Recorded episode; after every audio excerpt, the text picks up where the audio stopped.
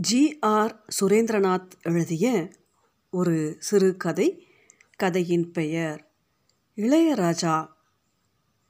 இளையராஜாவின் இசை என்பது வெறும் திரை இசை பாடல்கள் மட்டுமல்ல அது தமிழர்களுடைய வாழ்க்கையின் ஒரு மகத்தான பகுதி. என் இனிய வினோத்துக்கு உன் ஜெஸ்ஸி எழுதி கொள்வது உன் மனதை என்னால் ஜெயிக்க முடிந்தது. என் மனதை உன்னால் ஜெயிக்க முடிந்தது. ஆனால் நம் மதங்களை நம்மால் ஜெயிக்க முடியவில்லை வினோ. நாம் இருவரும் ஓராண்டு காலம் போராடியும் நம் பெற்றோர்களின் சம்மதத்தை பெற முடியவில்லை. எனவே என் வீட்டில் பார்த்த மாப்பிள்ளைக்கு சம்மதம் சொல்லிவிட்டேன். எனக்கு வேறு வழி தெரியவில்லை வினோ. நாம் பிரிந்தாலும் நம்மை இணைத்த இளையராஜாவின் பாடல்கள் நம் காதல் நினைவுகளை மீட்டெடுத்து கொண்டே இருக்கும். என் நினைவில்லாமல் உன்னால் ஒரே ஒரு இளையராஜா பாடலை கூட கேட்க முடியாது என்று எனக்கு தெரியும் வினோ. நம் வாழ்நாள் முழுவதும் தொடரப்போகும் இளையராஜாவின் உன்னதமான சங்கீதத்தில் நம் காதல் ரகசியமாக வாழும் தீரா காதலுடன் ஜெஸ்ஸி. குரல் தழுத்தழுக்க என் முன்னாள் காதலியின் கடிதத்தை படித்து முடித்த என் மனைவி நந்தினி யார் இந்த ஜெஸ்ஸி? என்றால் அப்போது அவளின் விழியோரம் எட்டி பார்த்த கண்ணீர் அடுத்து நான் சொல்லப்போகும் வார்த்தைகளை கேட்டு கண்ணத்தில் வழிவதற்காக காத்திருந்தது. நான் குரலில் எவ்வித உணர்ச்சியுமின்றி இந்த லெட்டர் உனக்கு எப்படி கிடைச்சது? என்றேன்.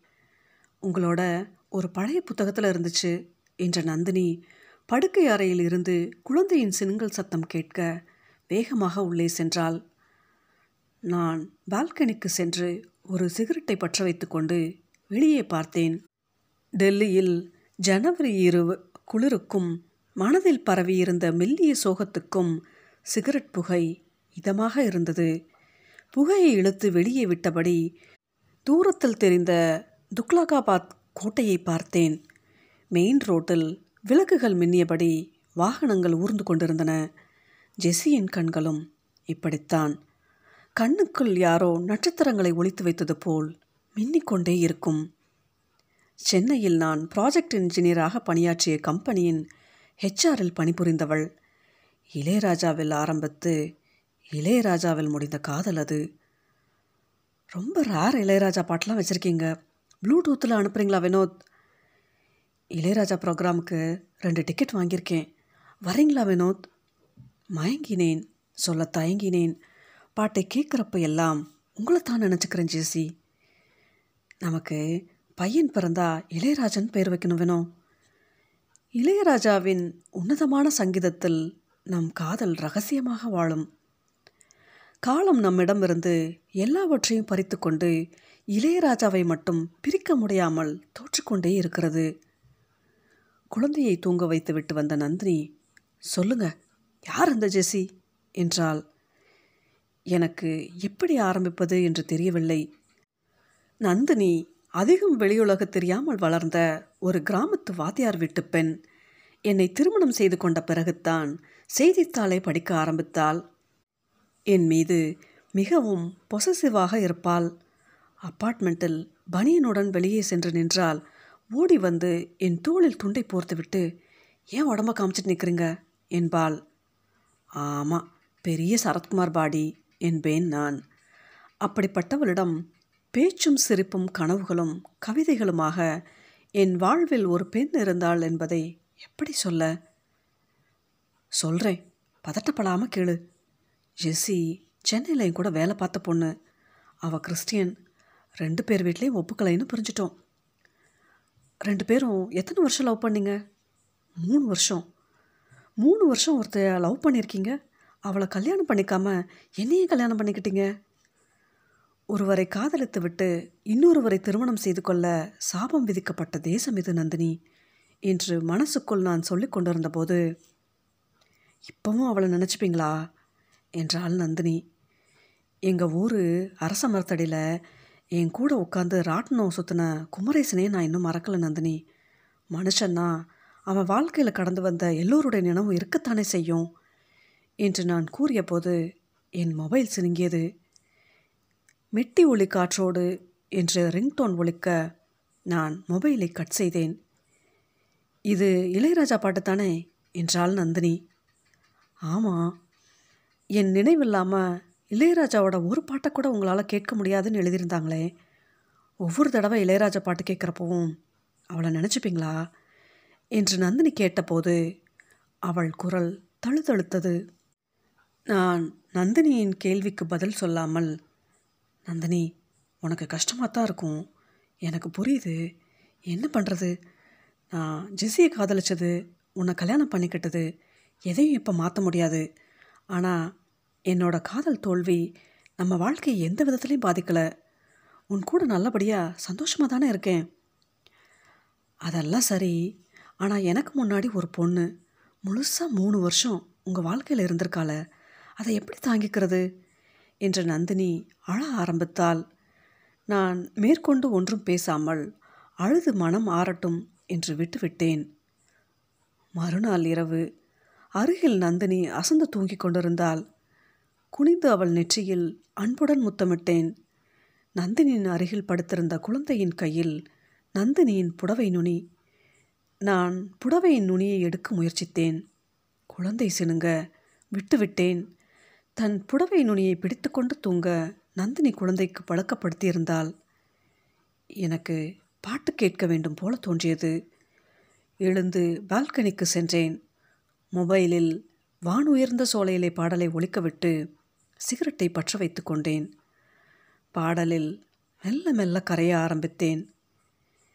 தேனாக பேசியதும் சிரித்து விளையாடியதும் வீணாக போகும் என்று யாரேனும் நினைக்கவில்லை. என்ற வரிகளை கேட்டவுடன் ஜெஸ்ஸியின் நினைவிலிருந்த எனக்கு கண்கள் கலங்கின. அப்போது என்ன அவன் நினப்பா? என்று பின்னாலிருந்து நந்தினியின் குரல் கேட்க அவசரமாக கண்களை துடைத்து கொண்டு திரும்பினேன். நந்தினியின் கண்களில் கோபம் என்ன? நான் வந்து நின்னது கூட தெரியாமல் பாட்டு கேட்டுட்டு இருக்கீங்க?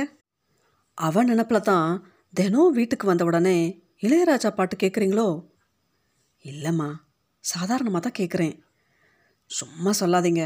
இப்போ இந்த பாட்டில் தேனாக பேசியதும் சிரித்து விளையாடியதும் வீணாக போகுமென்றுன்னு கேட்டப்ப அவன் நினப்பு வரலன்னு சொல்லுங்க பார்ப்போம் மற்ற விஷயங்களில் சற்று விவரமில்லாத பெண்கள் கூட கணவனின் பெண் நட்பு சார்ந்த விவகாரங்களில் மட்டும் மிகவும் நுணுக்கமான புத்திசாலி ஆகி விடுகிறார்கள்.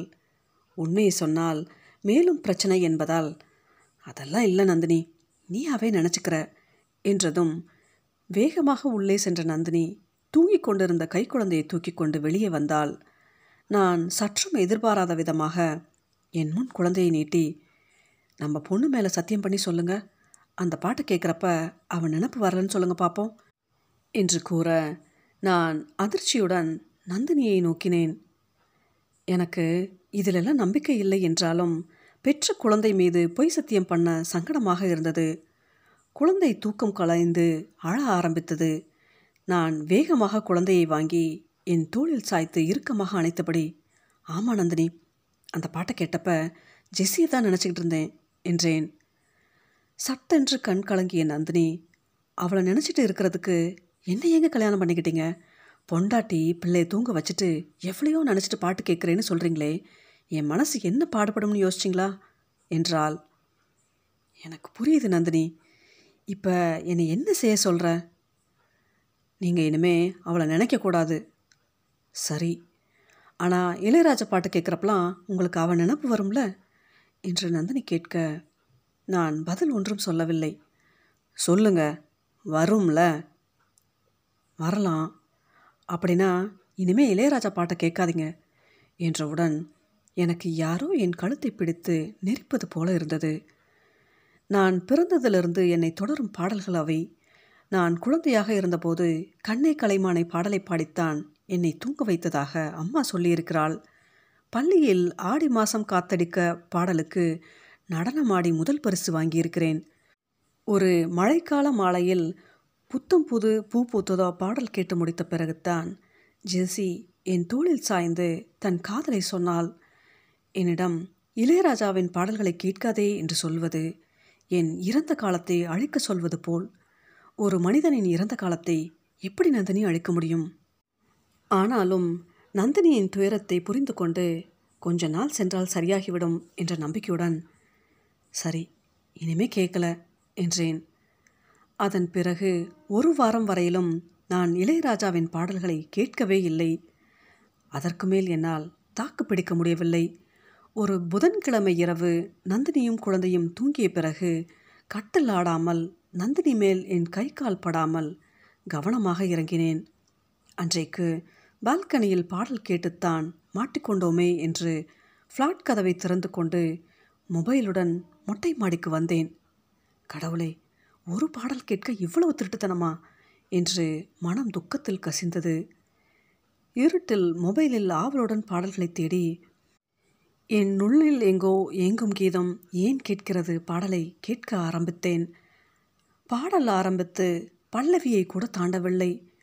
நங்கென்று யாரோ முதுகில் குத்த பயந்து திரும்பினேன்.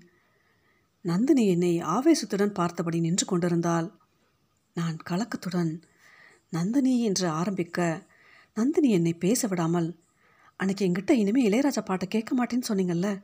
என்று சத்தமாக கேட்டபடி என் நெஞ்சில் கை வைத்து தள்ளினாள். லேசாக தடுமாறிய நான் சமாளித்து கொண்டு ஏன் நந்தினி சின்ன பிள்ளை மாதிரி பிடிவாதம் பண்ணுற வெறும் பாட்டு தானே நந்தினி? என்றேன். உண்மையை சொல்லுங்க. உங்களுக்கு அது வெறும் பாட்டு தானா? இளையராஜா பாட்டை கேட்குறப்பெல்லாம் அவன் நினப்பு உங்களுக்கு வரதில்ல? சும்மா பாட்டு கேட்குறதால எதுவும் நடந்துடாது நந்தினி. அவள் சென்னையில் இருக்கா. நான் டெல்லியில் இருக்கேன். தேவையில்லாமல் நீ பயப்படுற. பாட்டு கேட்குறது வேற அவளை நினைக்கிறது வேற. உங்களுக்கு ரெண்டும் ஒன்று தாங்க என்று என் அருகில் வந்த நந்தினி கண்களில் உக்கரத்துடன் இனிமே இளையராஜ பாட்டு கேட்க மாட்டேன்னு சொல்லுங்க என்றால் நான் மௌனமாக நிற்க கேட்க மாட்டேன்னு சொல்லுங்க சொல்லுங்க என்று மீண்டும் மீண்டும் ஆவேசத்துடன் கத்திய நந்தினி என் சட்டை காலரை பிடித்து வெறி பிடித்தவள் போல் உலுக்கினாள் ஒரு கட்டத்தில் பொறுமை இழந்த நான் பைத்தியக்கார நாயே ஏண்டி இப்படி உயிரெடுக்கிற என்றபடி ஓங்கி அவள் கன்னத்தில் அறைந்தேன். சட்டென்று அமைதியாகி அதிர்ச்சியுடன் என்னை நோக்கிய நந்தினியின் கண்களிலிருந்து நீர் வழிந்தது. சில வினாடிகள் என் முகத்தை பார்த்து கொண்டிருந்த நந்தினி மேற்கொண்டு ஒன்றும் பேசாமல் இறங்கிச் சென்றாள். நான் வீட்டுக்கு செல்ல பிடிக்காமல் மொட்டை மாடியிலேயே படுத்துக்கொண்டேன் எப்போது கண்ணாசந்தேன் என்று தெரியவில்லை. சட்டென்று விழுத்தபோது விடிந்திருந்தது கீழே இறங்கினேன். வீட்டினுள் நுழைந்தபோது வீடு அமைதியாக இருந்தது. நந்தினி என்றபடி படுக்கை அறையில் பார்த்தேன். நந்தினி அங்கு இல்லை. குழந்தையையும் காணவில்லை. சமையல் அறையிலும் நந்தினியை காணாமல் ஃப்ளாட் வாசலை நெருங்கிய போது தான் கவனித்தேன். செருப்பு ஸ்டாண்டில் அவளுடைய செருப்பு இல்லை. சற்றியதிகளுடன் அவளுடைய பர்சையும் மொபைலையும் தேட இரண்டும் கிடைக்கவில்லை. பதற்றத்துடன் என் மொபைலை எடுத்து அவள் மொபைலுக்கு அடிக்க சுவிட்ச் ஆஃப். வேகமாக பேண்ட் சட்டையை மாட்டிக்கொண்டு பைக் சாவியுடன் படி இறங்கினேன் வாட்ச்மேனிடம் விசாரித்தேன். சுப பாஞ்ச் பஜே பச்சி கி சாத் மதுரா ரோட் கி தராஃப் ஜா ரஹித் தி என்றான். கடிகாரத்தில் நேரத்தை பார்த்தேன். ஆறரை. ஐந்து மணிக்கு குழந்தையோடு மதுரா ரோடு பக்கம் சென்றிருக்கிறாள். ஒருவேளை கோபித்து கொண்டு தமிழ்நாட்டுக்கு கிளம்பியிருப்பாளோ? ஊருக்கு போக வேண்டும் என்றாலும் மதியம் மூன்றரைக்குத்தான் ரயில். எனவே அருகில்தான் எங்காவது சென்றிருக்க வேண்டும் என்ற முடிவோடு Mathura main road Anandamayi road Aurobindo Marg road என்று அனைத்து வீதிகளையும் சுற்றி சுற்றி வந்தேன். அடுத்து எங்கு சென்று பார்ப்பது என்று புரியாமல் சாகர் ரத்னா ஹோட்டல் வாசலில் தவிப்புடன் நின்று கொண்டிருந்தேன். என் துணை இல்லாமல் துக்லகாபாத் வெளியே நந்தினி சென்றது கிடையாது. இந்தியும் அவளுக்கு தெரியாது. கையில் ஆறு மாத குழந்தையுடன் மொழிபுரியா ஊரில் எங்கு சென்றிருப்பாள்? நேரமாக ஆக எனக்கு பயம் அதிகரித்தது. வாட்சை பார்த்தேன். மணி எட்டு. வாட்ச்மேனை மொபைலில் அழைத்து விசாரித்தேன். அவன் நந்தினி இன்னும் வரவில்லை என்றான். சட்டென்று ஒருவேளை நந்தினி ஏதேனும் செய்து கொண்டிருப்பாளோ? என்று தோன்றியவுடனே வயிறு கலங்கியது. மேலும் யோசிக்கவும் நடக்கவும் சக்தியற்று தெருவையே வெறித்து பார்த்து கொண்டிருந்தேன். கடவுளே எனக்கு மட்டும் ஏன் இப்படி ஒரு வாழ்க்கை? என்று மனதுக்குள் புலம்பிய போது என்னை அறியாமலே என் கண்களிலிருந்து நீர் வழிந்தது. கண்களை துடைத்துக்கொண்டு மொபைலை எடுத்து மீண்டும் ஒரு முறை நந்தினியின் ஃபோனுக்கு அடித்து பார்த்தேன். ஸ்விட்ச் ஆஃப். ஊரில் இருக்கும் நந்தினியின் பெற்றோரிடம் ஏதாவது சொன்னாளா என்று தெரிந்து கொள்ள நந்தினியின் அப்பாவை மொபைலில் அழைத்தேன். ஃபோனை எடுத்த என் மாமனாரிடம் மாமா நந்தினி ஏதும் ஃபோன் பண்ணியிருந்தாளா? என்றேன். ஒன்றும் பண்ணலையே. என்ன விஷயம் மாப்பிள்ள நேற்று ராத்திரி ஒரு சின்ன சண்டை. மொட்டை மாடியில் படுத்து தூங்கிட்டேன். காலையில் எந்திரிச்சு பார்த்தா ஆளை காணோம். என்ன மாப்பிள்ள சொல்கிறீங்க என்ற மாமனாரின் குரலில் அதிர்ச்சி. நானும் மூணு மணி நேரமாக தேடி பார்த்துட்டேன். ஆளை காணோம். என்று என் குரல் உடைந்து அழுகை வர பார்த்தது. பயப்படாதீங்க மாப்பிள்ள கோபத்தில் பக்கத்தில் எங்கேயாச்சும் போயிருப்பா. நீங்கள் எல்லா இடத்துலையும் நல்லா தேடி பார்த்தீங்களா? பார்த்தாச்சு. பக்கத்து கோயிலில் எதுவும் பார்த்தீங்களா? இல்லையே. பக்கத்தில் இருக்கிற கோயில் எல்லாம் பாருங்கள் இங்கே எங்கள் கூட ஏதாவது சண்டை வந்துச்சுன்னா கோயிலில் தான் போய் உட்காந்துருப்பா என்று மாமனார் கூற எனக்கு மூச்சு வந்தது. சரி மாமா என்று நான் வேகமாக பைக்கை உதைத்து கிளம்பினேன். அந்த பிரதேசத்தில் காணப்படும் சிவா மந்திர் லோட்டஸ் டெம்பிள் கல்காஜி காளி மந்திர் சாய் மந்திர் என்று அத்தனை கோயில்களிலும் தேடினேன். எங்கும் நந்தினியை பார்க்க முடியவில்லை. இன்னும் ஆர்கேபுரம் மலை மந்திர் மட்டும்தான் பாக்கி. அது வீட்டிலிருந்து தூரம். இருப்பினும் அது தமிழர்களால் நடத்தப்படும் முருகன் கோயில் என்பதால் அங்கு வந்து செல்பவர்கள் அர்ச்சகர்கள் என்று எல்லோரும் தமிழர்களாகத்தான் இருப்பார்கள். எனவே நந்தினி அங்கு சென்றிருக்கக்கூடும் என்ற நம்பிக்கையுடன் பைக்கில் வேகமாக பறந்தேன். மலை மந்திர் வாசலில் பைக்கை நிறுத்திய போது நான் மிகவும் களைத்திருந்தேன். மெதுவாக நடந்து கீழே விநாயகர் சன்னதி மீனாட்சி சன்னதியில் பார்த்தேன். நந்தினி இல்லை. படியேறி மேலே சென்றேன். முருகன் சந்நிதியிலும் அவளை காணாமல் ஏமாற்றத்துடன் சுற்றிலும் பார்த்தேன். துர்க்கை அம்மன் சன்னதி அருகே ஒரு குழந்தையின் அழுகுரல் கேட்க நான் வேகமாக சென்றேன். அங்கு நந்தினி புல்தரையில் அமர்ந்தபடி ரிங் ரோட்டையே வெறித்து பார்த்து கொண்டிருந்தாள். வீட்டுக்கு வந்ததும் இருவரும் ஒன்றும் பேசவில்லை. அழுத குழந்தைக்கு பால் கொடுத்து தூங்க வைத்த பிறகு நிதானமாக நந்தினியிடம் பேச ஆரம்பித்தேன். நான் உங்ககிட்ட ஏன் போனேன்னு கேட்க போகிறதில்ல இனிமே நான் என்ன பண்ணணும்னு மட்டும் சொல்லு என்றேன். இனிமே நீங்கள் இளையராஜா பாட்டை கேட்கக்கூடாது என்றால் வேகமாக. நான் ஒரு வினாடியும் யோசிக்காமல் சரி இனிமே கேட்க மாட்டேன் என்றபோது லேசாக தொண்டை அடைத்தது. கேட்க மாட்டேன்னு சொல்லிட்டு வெளியே போகிறப்ப கேட்டிங்கன்னா என்ன பண்ணுறது உங்கள் மொபைலில் இருக்கிற இளையராஜா பாட்டெல்லாம் அழுங்க என்றால் நான் மௌனமாக மொபைலில் இருந்த பாடல்களை அழித்துவிட்டு போதுமா என்றேன். கம்ப்யூட்டரில் இருக்கிற இளையராஜா பாட்டு? என்று நந்தினி கூற கணினியை இயக்கி இளையராஜா பாடல்களை அழித்துவிட்டு அவள் முகத்தை நோக்கினேன். அவள் சீடிலா? என்றால் நான் அலமாரியை திறந்து இளையராஜாவின் பாடல்களை பதிவு செய்து வைத்திருந்த சீடிக்கள் டிவிடிக்கள் எல்லாவற்றையும் ஒரு இயந்திரம் போல் எடுத்து கீழே போட்டேன். நந்தினி இவர் இளையராஜா பாட்டு கேட்டு அவளை நினச்சிக்கிட்டே இருப்பாராம் நான் வேடிக்கை பார்த்துட்டு இருக்கணுமா? என்றபடி வெறிப்பிடித்தாற் போல் சரக் சரக் என்று சீடிகளை தரையில் தேய்த்தாள். அடுத்து வந்த மூன்று மாத காலமும் ஒரு பிரச்சனையும் இல்லை. உள்ளுக்குள் ஒரு வெறுமை இருந்தாலும் வெளியில் என்னால் ஈற்றளவு சகஜமாக இருக்க முயன்றேன். ஆனால் இளையராஜா பாடல்களை கேட்காமல் இருப்பது நெஞ்சில் முள்ளாக உறுத்தி கொண்டே இருந்தது. ஒரு நாள் தமிழர்கள் அதிகம் வசிக்கும் பகுதியில் முனிர்கா பகுதியில் சென்றபோது ஒரு வீட்டிலிருந்து உன் குத்தமா என் குத்தமா பாடல் கேட்க அப்படியே பைக்கை நிறுத்தி கேட்டுக்கொண்டிருந்தேன் இரவுகளில் படுத்தபடி மனதுக்குள்ளேயே இளையராஜாவின் பாடல்களை ஆரம்பத்திலிருந்து ஃப்ரீ லோட் இன்டர்லோடுடன் கேட்க மனம் சற்று நிம்மதி அடைந்தது. என் செவிகளில் ஒழிக்காத இளையராஜாவின் பாடல்கள் என் மனதில் ஒலித்து கொண்டே இருந்தன. அப்படியே தூங்கிவிட கனவிலும் இளையராஜா பாடல்களை கேட்டுக்கொண்டே இருந்தேன். ஒரு விடியற் காலை கனவில் நீ பார்த்த பார்வைக்கு ஒரு நன்றி பாடலை கேட்க கேட்க மிகவும் இன்பமாக இருந்தது. சட்டென்று விழிப்பு வர. அப்போதும் பாடல் தொடர்ந்து ஒழித்தது விழித்த பிறகும் எப்படி பாடல் ஒலிக்கிறது என்று நான் திகைக்க கட்டிலில் புன்னகையுடன் நந்தினி அமர்ந்திருந்தால் அவள் கையில் இருந்த பாக்கெட் சிடி பிளேயரில் இருந்து தான் பாடல் ஒலித்து கொண்டிருந்தது. நடப்பதை நம்ப முடியாமல் ஆச்சரியத்துடன் எழுந்து அமர்ந்தேன். சட்டென்று என் நெஞ்சில் சாய்ந்த நந்தினி சாரிங்க என்றாள். ஏய் என்னாச்சு உனக்கு? என்றேன். நீங்கள் இளையராஜா பாட்டை கேட்குறத நிறுத்தின பிறகு பழைய மாதிரியே இல்லை. நீங்கள் என்ன தான் என்கிட்ட சிரித்து பேசினாலும் அதெல்லாம் நடிப்புன்னு நல்லா தெரிஞ்சு போச்சு. பழைய கலகலப்பு மனசு விட்டு சிரிக்கிறது துரு துருன்னு எங்கிட்ட வம்பளுக்கிறது எல்லாம் போயிடுச்சு. எனக்கு நீங்கள் பழைய வினோத்தா வேணுங்க. அதுவும் இல்லாமல் உங்கள் கூட சேர்ந்து இளையராஜா பாட்டை கேட்டு கேட்டு அது இல்லாமல் எனக்கே ஒரு மாதிரியாக இருக்குது அதுதான்.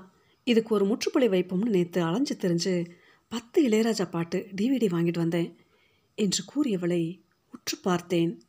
அப்போது என் மனதில் நந்தினியின் மீது ஏற்பட்ட அபாரமான காதலை இந்த சாதாரண எழுத்துக்களை பயன்படுத்தி சொல்ல முடியும் என்று எனக்கு தோன்றவில்லை. ஜெஸ்ஸியோடு எனக்கு இருந்த காதலை விட பல மடங்கு பெரிய காதல் இது. நந்தினி என்று ஆவேசத்துடன் அவளை இறுக அணைத்து கொண்டேன். ஆனால் ஒரு கண்டிஷன் பாட்டு கேட்குறப்ப நீங்கள் அவளை நினைக்கக்கூடாது நினச்சிப்பேன். ஆனால் அவளை இல்லை. இனிமே எங்கே இளையராஜா பாட்டு கேட்டாலும் ஓ நினப்பு தான் வரும் என்று நான் கூற நந்தினி என்னை இறுக தழுவிக்கொண்டால் சீடியில் அடுத்த பாடல் ஒலித்தது. என்னோடு வா வா என்று சொல்ல மாட்டேன். உன்னை விட்டு வேறு எங்கும் போக மாட்டேன்.